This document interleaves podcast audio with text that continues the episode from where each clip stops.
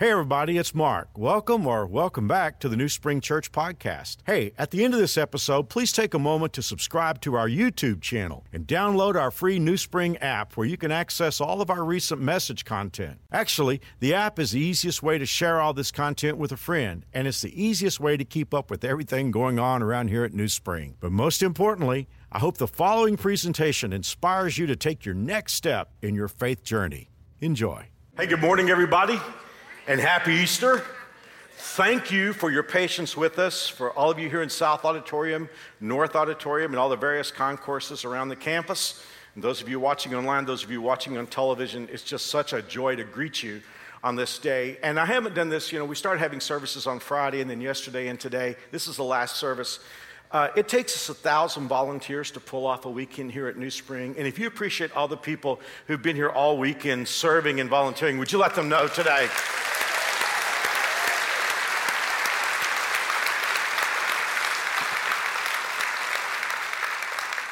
When I was a kid growing up, I used to hear about churches that all they talk about is money. I've always joked and said, they're going to say about New Spring, all they talk about is volunteers, but they just mean so much to us. And thank you for being here today. Well, on that first Easter Sunday, the unexpected happened. At 3 o'clock on Friday afternoon, Jesus of Nazareth was pronounced dead by a Roman soldier, but on Easter Sunday morning, he walked out of his grave under his own power. Nobody in Jerusalem expected that. Not Pilate, the Roman governor who had signed off on his execution, not the religious elite who'd championed his death, and especially not his followers. It's really important for us to understand that not even his followers expected him to get up. I mean, some of them were scared and in hiding, others were angry and depressed, mad at themselves for hitching their hopes to Jesus, and still others had just given up com- hope completely, and all they planned to do was come back Sunday morning and finish embalming his body. I repeat, nobody expected him to come back to life, even, so, even though he said he would. But we don't blame them. At least I don't, because death seems to have a particular power. It takes the game clock to all zeros. You know, if you like sports like I do, you know, as long as there's a few seconds left in the game, there's always the hope that something good might happen. But hey, when Gonzaga sank that last basket last night, UCLA was finished. The game clock went to zeros. You could, you know, UCLA could have talked about what might have, could have, should have been, but the game clock is at zeros. And I'm not trying to compare death to an NCAA game, but death can be like that. You know, before death comes, there's always the hope of maybe healing or maybe some kind of last moment invention, but death takes the clock to zeros. You remember when you were in in, in science in, in, high school or in college, you learn Newton's first law of motion, which is a body at rest tends to stay at rest. I'm not sure Newton had a dead body in mind, but really, no place is that more clear than a body at rest, a dead body tends to stay at rest. A few years ago, I read something humorous. You know how it is when, when governments communicate, every once in a while things can get kind of quirky. And I'm not picking on them, it's just government communication can be strange. And this was a letter from a county department of social services. I think it was in South Carolina, but I'm not sure. But here's what it said To whom it may concern, your benefits will be stopped immediately because we have received notice that you passed away. You may reapply if there is a change in your circumstances. But that's the problem with death, isn't it? There's not a change in the circumstances. I've had the joy of pastoring for 44 years. I'm in my 36th year here at New Spring, and I've, I've conducted over a thousand funerals, way over a thousand funerals. And just in the essence of being academically honest, I've stood beside hundreds of caskets, and frankly, nobody ever got up out of one and went home with us. That's just the way death is. Now, here's the thing about us with Easter we know how the story ends. And we sort of bake the resurrection into the narrative. I mean, I, I was thinking about this when I drove into the first service last night.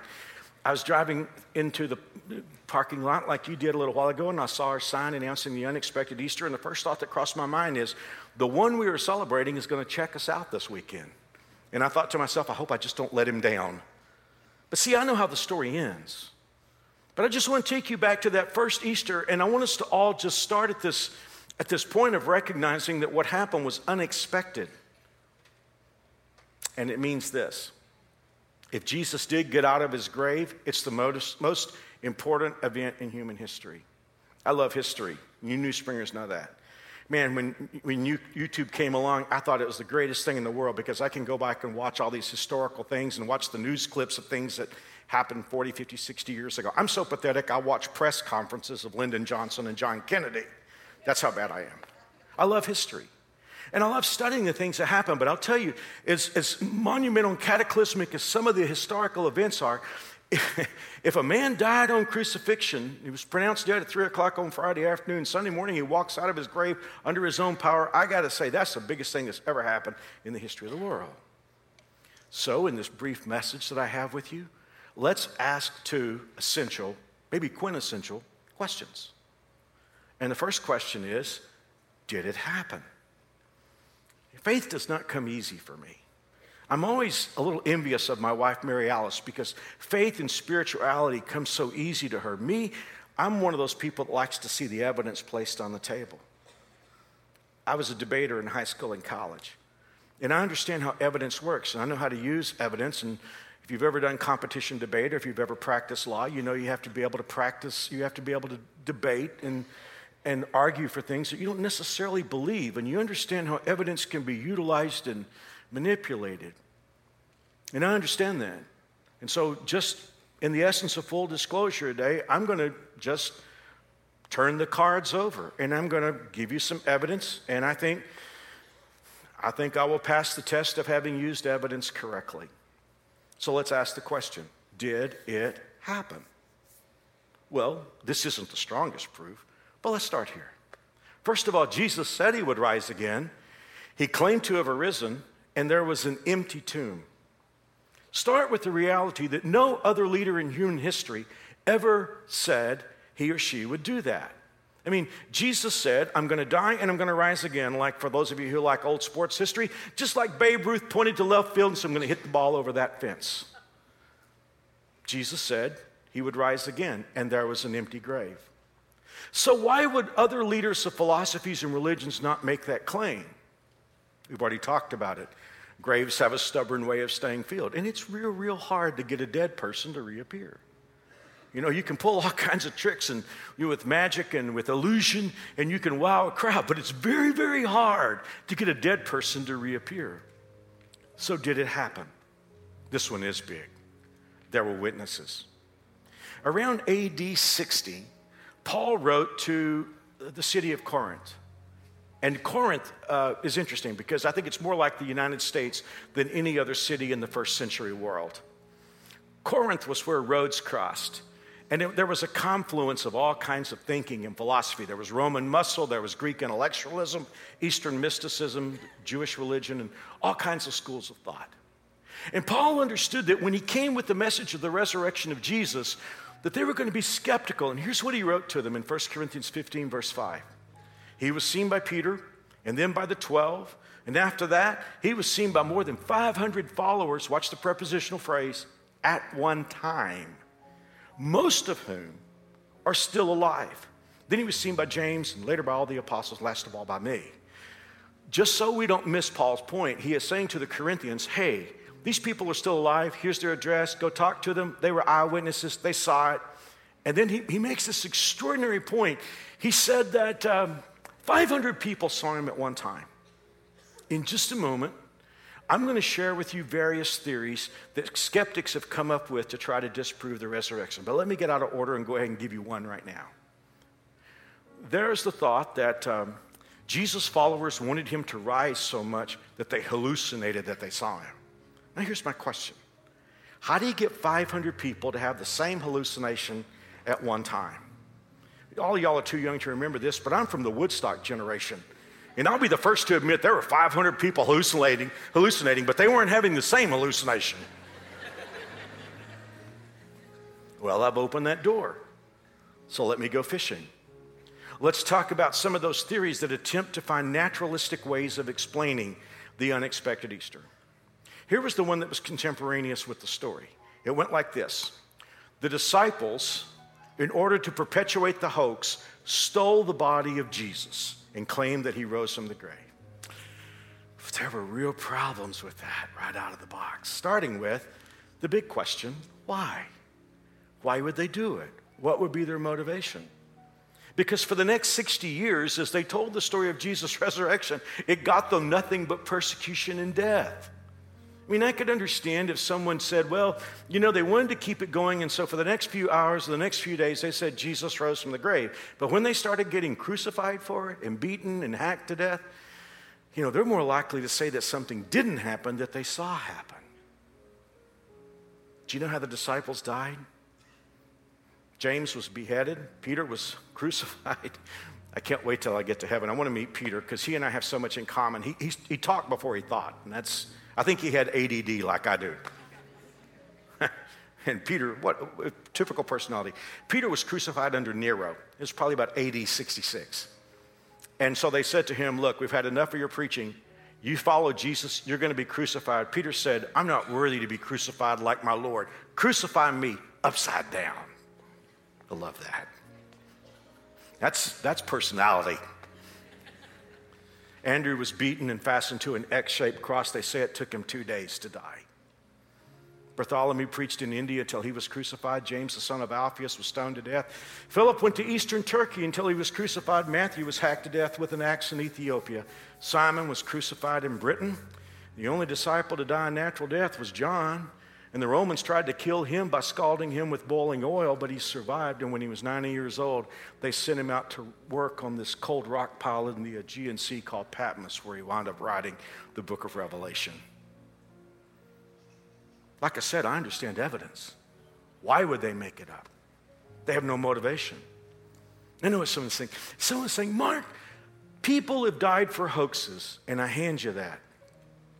It's only been 20 years since people flew aircraft into the Twin Towers. I, I get that people will die for a hoax, but not first generation.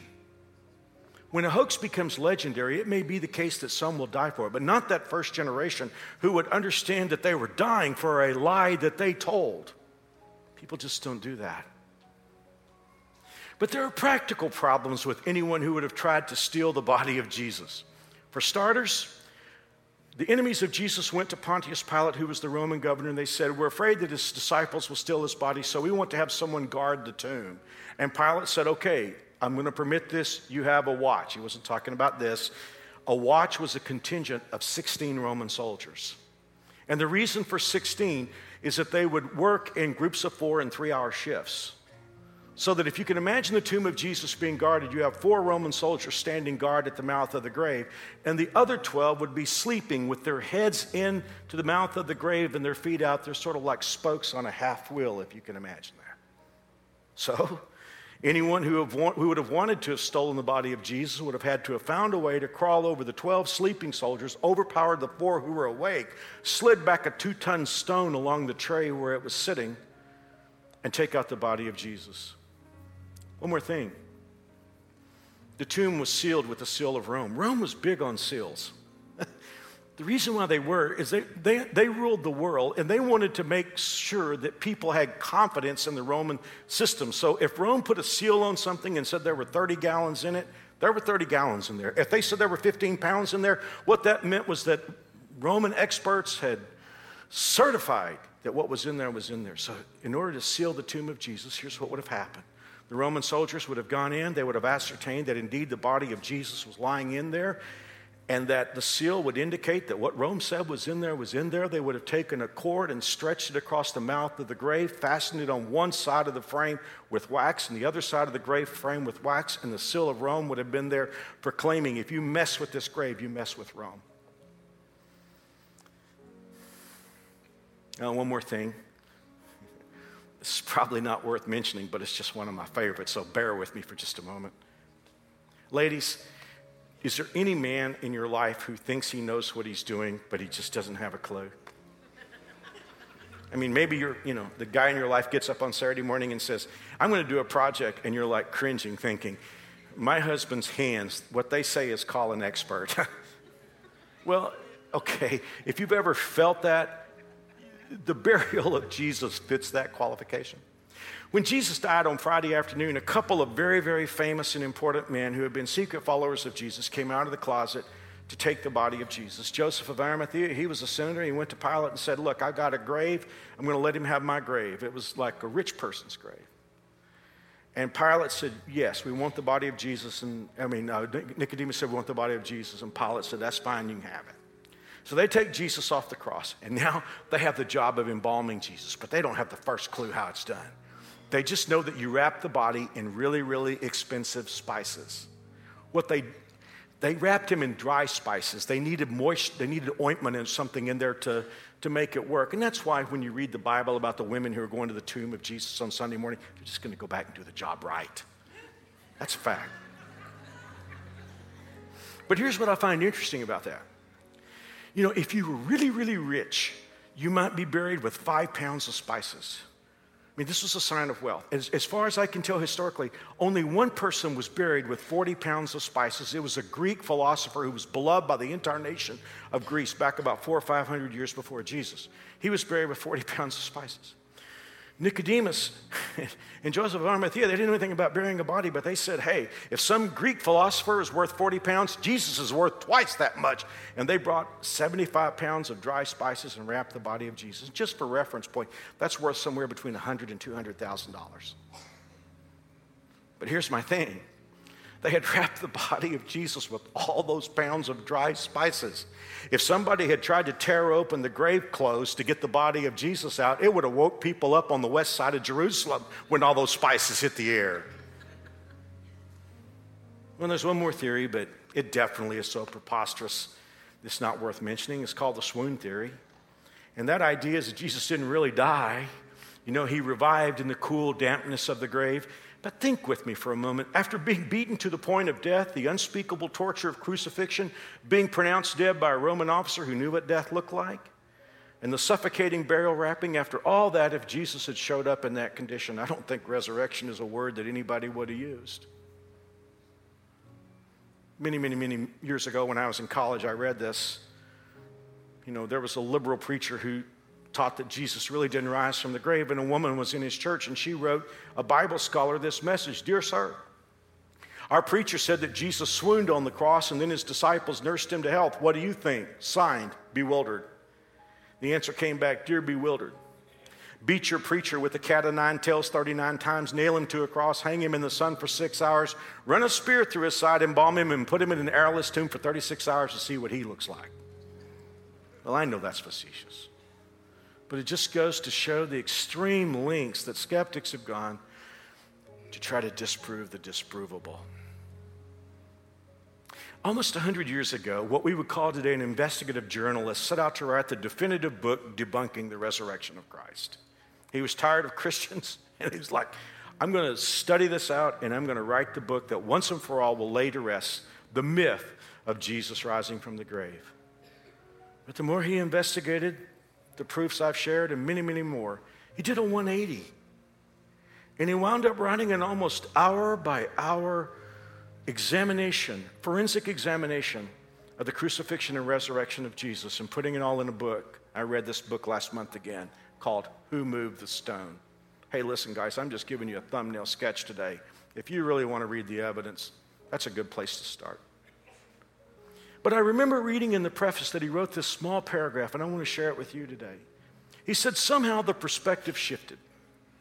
Not suddenly, as in a flash of insight or inspiration, but slowly, almost imperceptibly by the very stubbornness of the facts themselves. Here at New Spring, for many years, we had the longest serving judge in Sedgwick County. He was one of my best friends, he was one of our deacons. His name was Paul Clark. And before Paul was sent to the bench, he had been a lawyer for the state of Kansas, and he'd tried so many cases. And Paul was sort of that quintessential country lawyer that's way smarter than his demeanor suggests. And even though I've been here for so many years, Paul knew I came from Texas, and he's always wanted to introduce Kansas to me, so he always knew some country lawyer or some country judge, and he would drive me out there to meet him, we'd have lunch, and he'd tell me stories about the cases he'd sat on and tried. And so many times Paul would look at me and grin and smile and say, Pastor, facts are stubborn things. So, did it happen? There are reasons, solid reasons, why hundreds of millions have believed this story for so long. For the reasons I've given and many, many more, it remains one of the most evidence based certainties of the ancient world. The second and last question that it raises is far more personal, and it's this. If Jesus came back to life and walked out of his grave nearly 2,000 years ago, does it mean anything to us today? Does it mean anything in 2021? Does it make any difference? It makes all the difference in the universe. First of all, it means death is not the cosmic stop sign. We don't think much about death in, in our Western world. I mean, Eastern cultures think more about it than we do, but we don't think too much about it. We sort of put it out of mind, but that's kind of foolish because, as somebody said, the statistics on death are one out of every one dies. but if Jesus came out of his grave, let me, let me put that out there again. If Jesus came out of his grave, death is not the end of you. Jesus said this in seven words Because I live, you will live also. Notice our living forever is contingent upon Jesus living. You sang it a few moments ago. You know, when we sang the song, If you walked out of the grave, I'm walking too. Because I live, you will also live. If Jesus had not risen from the grave, that could have been chalked up to empty air. But it's more than that. Death is not what it appears to be. Five years ago, I stood on this stage and I preached, preached the Easter sermon. It is what it is, but it's not what it seems. And death is not what it seems. No wonder David, in writing the 23rd Psalm, said, Yea, though I'll walk through the valley of the what? Shadow of death. Shadow of death is a metaphor that means that death is not quite what it looks like. Let me ask you a question Would you rather get hit by a truck or the shadow of a truck?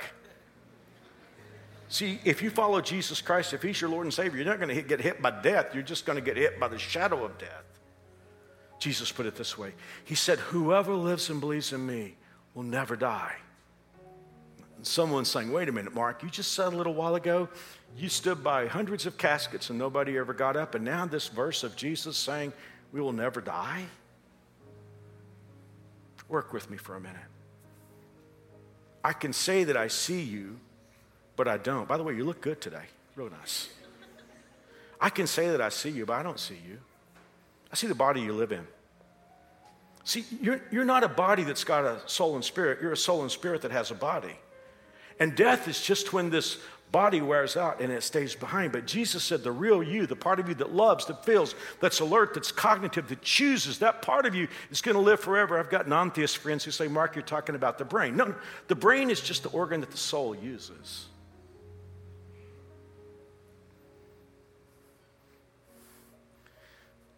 Outside of my family, this church is the love of my life.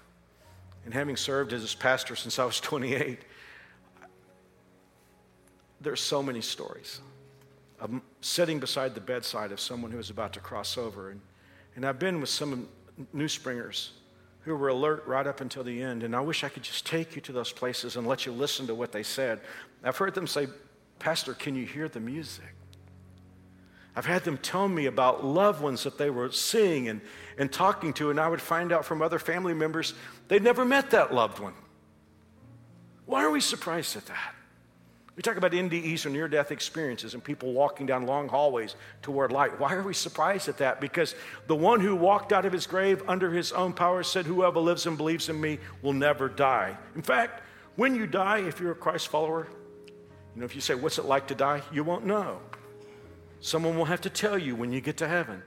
Down in Kansas, they're having your funeral. They're going to all leave and go eat potato salad when it's over. and you're going to be fine. You have the promise of the one who walked out of his own grave on that. Secondly, quickly, it means the people we love who have died are not lost. It's been a rough year for the United States and for the whole world for that matter. Half a million people in America have died with COVID. And for some of us, death has been up close and personal this year. My mom died in November. But if Jesus came back to life, it means the people we love are not lost. I had friends who called me and they said, Mark, I hear that you lost your mom. And I understood the cultural context in which they were saying that, but I didn't lose my mom. Hey, you don't lose something if you know where it is. In 1 Corinthians chapter 15, Paul said, The truth is, Christ has been raised up the first in a long legacy of those who are going to leave the cemeteries. Last November, we had my mom's funeral here at New Spring, and then my parents are both from the hill country of South Texas. And so we shipped her body down there, and we had another funeral in, uh, in that area. We have a little family cemetery that's uh, it's been around for so long. It's a, it's, it's a state historical marker spot with graves going back to the 1800s. And the night before her service down there, I walked through the cemetery. I kind of checked out the plot where she was going to be buried. And, and I walked and I saw some old markers that have intrigued me ever since I've been a very little boy. There's some markers there that don't have a name, they don't have a date of birth or death. They just have one word on there unknown. And I thought, I don't know who's buried here, but God knows this person. You know, Cicero said that people live in our memories. People don't live in our memories. I mean, if that's the best that we can hope for, I mean, nobody's going to remember us about 100 years after we die. But we don't live in people's memories. It's not people's memories that keep us alive. Our loved ones who have died are with Jesus. Okay, I want to close with this. The resurrection of Jesus means one more thing, but this one may surprise you. I mean, certainly it means death is not the end. Our loved ones who have died are safe with Him. But the resurrection of Jesus, for lack of a better word, it's our ticket into heaven. Here at New Spring, we always say that we don't like religion. We don't mean by that, we, it's not that we don't like people who are in religion, it's just the very concept of religion. Religion is a systematized projection of what God is like. I mean, humans project what God is like and they invent religions. That's why religions are all pretty similar. But the Bible is not a religion. If you open up the Bible, it's the story of God's attempt or wish to bring you to Him. Do you know how you go to heaven? I've asked people that so many times. Do you know for sure you're going to heaven? And people say things like, well, you know, I'm a Baptist or I'm a Buddhist or I'm a Catholic or I think I'm a nice person.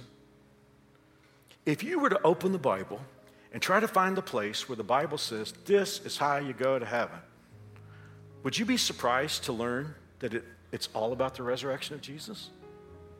Let me prove it. In Romans chapter 10, verse 9, which is perhaps the clearest verse explaining how you go to heaven, listen to these words. If you will confess with your mouth that Jesus is Lord and believe in your heart, look at this, that God raised him from the dead, you will be saved. Isn't that amazing? And going to heaven is not about joining a church or becoming an adherent to a religion or trying to pay God back for all the stuff we've done wrong. It comes down to believing the good news that Jesus was raised to life. Now, I'll be the first to admit that inherent in that is the fact that he died for our sins, but it is believing that he was raised to life. I'll tell you why I love that. Anybody can do that, which means I can. I'd be lousy at religion. I have ADD, I'd forget all the rules. And you know how good do you have to be to go to heaven? You have to be perfect. I can't be perfect for 10 minutes. I'm serious. I can't, be, I can't go 10 minutes doing everything I'm supposed to do and not doing anything I'm supposed, you know, not supposed to do. But I can believe. I can believe that Jesus died for me. And I can believe that he was raised to life. And here's what the Bible says whoever calls on the name of the Lord will be saved. I can ask for that. See, eternal life is a gift. You don't do anything to earn a gift. I mean, God's not saying make a down payment and then you got to follow through and pay the rest of it. God's like, here is a gift. I want you in heaven. I want you to be my daughter. I want you to be my son. I want to adopt you. And here's what I'm asking Jesus has done the heavy lifting. I'm asking you to believe. Listen to this verse God saved you by his grace when you believed. It's a gift from God. Salvation is not a reward for the good things we have done so that none of us can boast about it. So on this Easter, and you're, you're in the last service that we have for Easter. I'm so thankful to have this time with you. We've had such a wonderful time with all these services. I'm going to miss them when they're over. But here's what I want to do as I close out this service I want to give you an opportunity, if you would like to ask God for this assurance that you have eternal life. I'm going to lead you in a prayer, and these aren't magic words, and I'll pray each line slowly so you can decide if you want to say this to God, because the important thing is not the words, it's what you mean. So I'm going to ask us all to pray for just a moment. And, and if you've already settled this better, you may want to pray for something else on this Easter Sunday. But if you're here and you want to settle this, I'm going to lead you in a prayer. You ready? Here we go. Dear God, I know I'm a sinner. I'm broken and I can't fix myself. But I believe you love me very much. I believe Jesus died for my sins. And here we go. I believe you raised him from the dead. And since Jesus is alive, I want him as my Savior and my King. Thank you for this gift. In Jesus' name. Um, if you just prayed with me a few moments ago, I have a gift for you, and it's it's looks like a box that looks like this, and what's in the box is a New Spring Bible, like I preach from. And then you could say, well, Mark, I still have a lot of questions. I, I prayed with you, but I'm not sure exactly what I did. I have a little book I wrote. I have ADD, so I don't write long books. It's called My New, My New Walk with God. It'll answer a lot of questions. It's in here. There's a journal in here and some coupons. And guys, promise you, this will not cost you anything. We have no agenda here. We just want to take your first steps walking with you in faith. And so here's what you can do. If you want the info centers to be ready for you, you can just take your phone out right now and text the word unexpected to 97,000. But hey, I'm, I'm, I'm tech challenged, don't have my phone with me right now anyway.